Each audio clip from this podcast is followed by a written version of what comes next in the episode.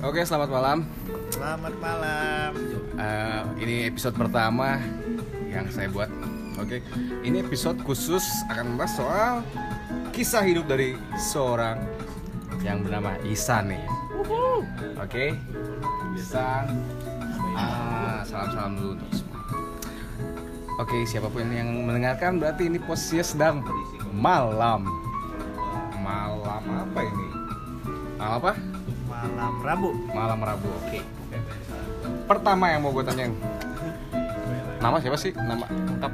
Nama lengkap Muhammad Ihsan Syahputra. Nggak masalah nih nama lengkap ditanya? Nggak masalah. Masalah. Tidak ada yang perlu disembunyikan pada saya, Pak. Kesibukan apa nih kesibukan? Kesibukan ya sebagai editor, video editor di Detik tepatnya. Oke, bisa mempromosikan diri juga. Instagram pribadi apa tuh? Instagram Ihsan Syahputra, begitu pula semuanya di sosial media. Oke, kesibukannya selain video editor sambil kerja kantor apa lagi nih? Ya, sambil paling kalau misalkan istirahat, jalan-jalan keliling Jakarta, melihat kota atau rumah baru lah yang bisa dibuat. Emangnya Ihsan ini tuh dulu tinggal di mana? Asli mana biar orang-orang paham juga? Kalau dulu sih aslinya dari Kalimantan Timur. Kalimantan Timur, wah wow, lumayan jauh teman-teman. Kota kecil namanya kota Sangatta. Sangatta, oke. Terus semenjak SMA saya dipaksa sebenarnya sama orang tua. Dipaksa oleh orang tua ya, gimana? Untuk merantau ke rumah orang, ke kampung orang di Jogja lebih tepatnya. Wow, dari Kalimantan ke Jogja teman-teman, perjalanan yang sangat jauh lumayan ya. Iya, pertamanya sih. Dari Jogja itu sebenarnya tidak mau, lebih tepatnya. Lebih tidak mau. Kenapa yang bikin Ihsan nggak mau itu? Karena konsep merantau itu belum melekat di hidup saya soalnya. Okay. Jadi ketika dulu merantau, bayangan saya cuma sekedar pindah kota, walaupun itu cuma satu pulau, belum yang satu beda pulau untuk merantaunya. Okay. Jadi belum terbayang bagaimana sih kehidupan merantau yang jauh, benar-benar jauh dari orang tua. Dan ternyata setelah merantau, apa yang Ihsan rasakan? Merantau jadi lebih mandiri sih sekarang, lebih apa ya? Banyak teman. Jadi istilahnya kalau misalkan dulu di kuliah di Jogja, saya punya teman bisa dibilang dari ujung ke ujung, dari Sabang sampai mereka tuh ada gitu. Wow. Ada kelebihan ya? Ada kelebihan. Selalu ada kelebihan. Iya. Apa benar semua yang sering dikatakan soal mitos anak kuliahan tuh pasti kehidupannya susah? Benar gak sih? Kayak makan susah, apa-apa susah, kebanyakan tinggal di kampus karena gak ada tempat bernaung. Benar gak sih yang kayak gitu? Benar-benar ada benar dan salahnya sebenarnya. Untuk permasalahan kehidupan kayak yang dari susah, dari kita cari makannya susah, itu sebenarnya dari kita bagaimana mengatur itu sih sebenarnya. Tidak harus yang saya jauh dari rumah, saya malas mau kemana-mana, mau makan di rumah aja pengennya. Oke, teman-teman, poin yang bisa didapat dari omongan yang Ihsan bagian khusus untuk merantau, nggak selamanya bakal hidup susah kalau kita bisa memanage itu sebenarnya. Iya. Bergayalah sesuai kantongmu lah. Iya, benar. Oke. Kita lanjut ke kisah asmara nih. Iya. Ihsan jomblo kah? Jomblo, ya. Wow, jomblo. Sudah hampir setahun. Oh my god, hampir jomblo. Setahun. Yes. Oke. Putusnya kenapa tuh? Putusnya sebenarnya kalau misalkan saya boleh cerita di sini sih karena perbedaan pendapat sih dulu. Hanya karena perbedaan pendapat? Sebenarnya kalau misalkan bisa dibilang pendapat yang saya inginkan dengan mengejar mimpi saya sebagai jurnalis dengan ideologi dia yang tidak ingin punya seorang suami yang hari-hari kerja aja.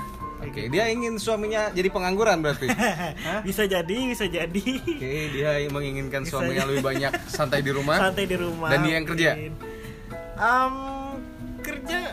Iya, bisa jadi sih sebenarnya, cuman dia tidak menegaskan waktu itu tidak ingin menjadi wanita yang lebih ke karir, tapi inginnya yang tidak terlalu padat lah istilahnya, kayak gitu. Pekerjaan apa yang tidak terlalu padat? Itu saya juga masih mempertanyakan. Jadi YouTuber kah? Itu. Hah? Bisa jadi mungkin yang tidak terlalu padat. Karena itu juga sebenarnya keinginan Nadia sih. Ya.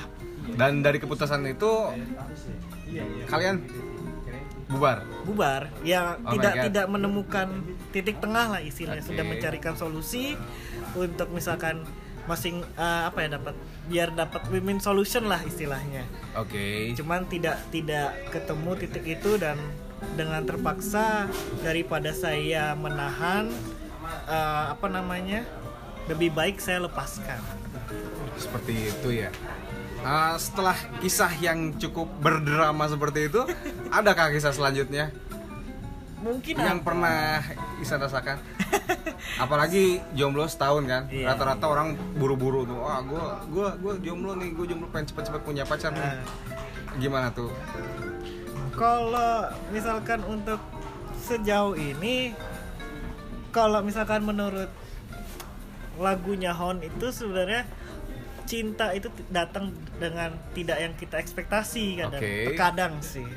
Tidak ya seperti tidak, yang kita ekspektasi. Tidak yang kita kira gitu.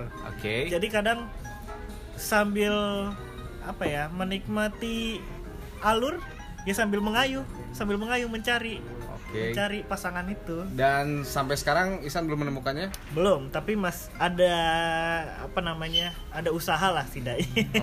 Tetap semangat ya. Tetap semangat. Tepuk tangannya mana teman-teman? Tepuk tangannya. Thank you. Tetap semangat meskipun jomblo. Itu poin paling penting. Apa langsung mencari pacar? Stop teman-teman. Apa mencari pasangan langsung untuk menikah, atau masih ingin seperti anak muda zaman sekarang berpacaran dulu, atau langsung ta'aruf jebret nikah? Kan nggak ada yang tahu. Gimana Mas Ihsan? Untuk sekarang sih kalau saya pengennya lebih ke nikah, pacarannya mah nggak usah lama-lama. Pacarannya berapa lama? 2 bulan, 3 bulan. Wow, mantap. Itu emang lelaki ideal sebenarnya ya. Memantapkan langkah untuk menyempurnakan. Apa ada karakter ideal yang harus untuk Mas Ihsan sendiri nih? Sebenarnya gue pengen banget nanya yang seperti ini. Sebenarnya karena sih, jarak lu kan cukup lama nih, setahun ya. Setahun ya. Nggak ada kriteria spesifik sih sebenarnya. Yang penting satu ya beragamanya sama agamanya. Terus frekuensi ketika saya ngobrol sama dia itu nyambung. Itu bentar. Sorry, gue potong. Beragama sama. Ya. Apa nggak mencoba menerima misalkan agamanya beda tapi dia ikut ke Ihsan, jadi misalkan dia dari Kristen misalkan pindah ke Islam misalkan. Kenapa? Kalau sejauh ini sih maksudnya belum pernah berpacaran dengan yang berbeda agama. Cuman saya memilih untuk terkadang untuk tidak mencoba. Teman-teman, tolong digarisbawain ini sekedar pengen tahu aja. Nggak ada unsur negatif kemana-mana, cuman segitu aja sih buat yang bagian kasmara itu. Jadi sampai sekarang intinya tetap jomblo. Udah ada kedekatan yang paling dalam belum? Belum. Sempat belum ada? Sejauh ini sempat ada, cuman karena memilih dengan orang lain ya sudahlah, diikhlaskan saja. Wow, itu gimana tuh? Ya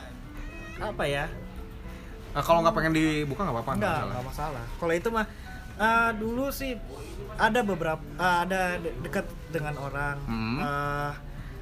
agak lama sih sebenarnya, sekitar 2 bulan 3 bulanan. Dan sempat ini sih menyatakan juga lah, memberi sinyal misalkan untuk suka, cuman ya itu karena waktunya tidak tepat dan perasaannya di perasaan yang tepat namun di waktu yang salah ya gitulah. Seperti jadi, lagu ya. Iya, kayak Firsa Bersari kayaknya ya. Firsa. Iya.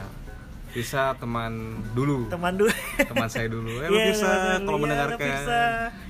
Salam ya buat istri segala macam. Ini fansnya Firsa dari sini nih, fans Firsa namanya Ihsan. Iya, suka kopi. Iya.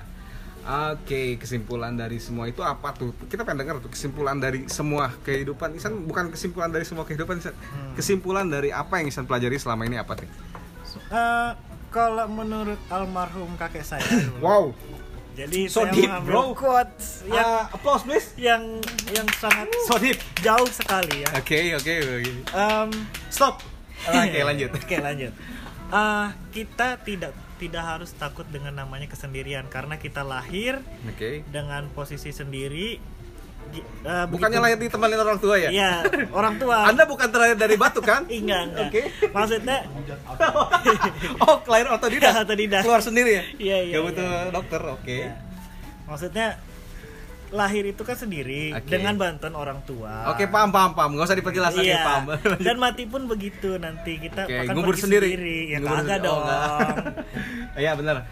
Hidup dengan sendiri, mati dengan sendirinya. Oke. Jadi jangan takut sama yang namanya kesendirian. Tapi kan setahu saya nih ya, manusia tuh makhluk sosial. Iya. Butuh pendamping. Apalagi kan misalkan kayak masalah pribadi nih. Iya. Wah, gue lagi banyak galau nih di kantor. Wah, gue lagi banyak ini nih sama teman-teman gue. Kan seperti itu, masa nggak ada gitu perasaan seperti itu? Ada pastinya. Cuman kan kalau misalkan saya menilai diri saya sendiri sifatnya sih lebih ke introvert sih sebenarnya. Introvert. Jadi, bahasa kekiniannya introvert itu ya lagi musim ya. Yang lebih sendiri, yang lebih menyukai dengan kesendiriannya. Walaupun kita kalau misalnya sendiri pun ya nggak betah sebenarnya. Kita juga butuh orang lain untuk menumpahkan kesalahan itu kayak gitu. Tapi terkadang sebagai orang yang suka penyendiri, kadang kita lebih menikmati dengan kesendirian daripada keramaian itu sendiri.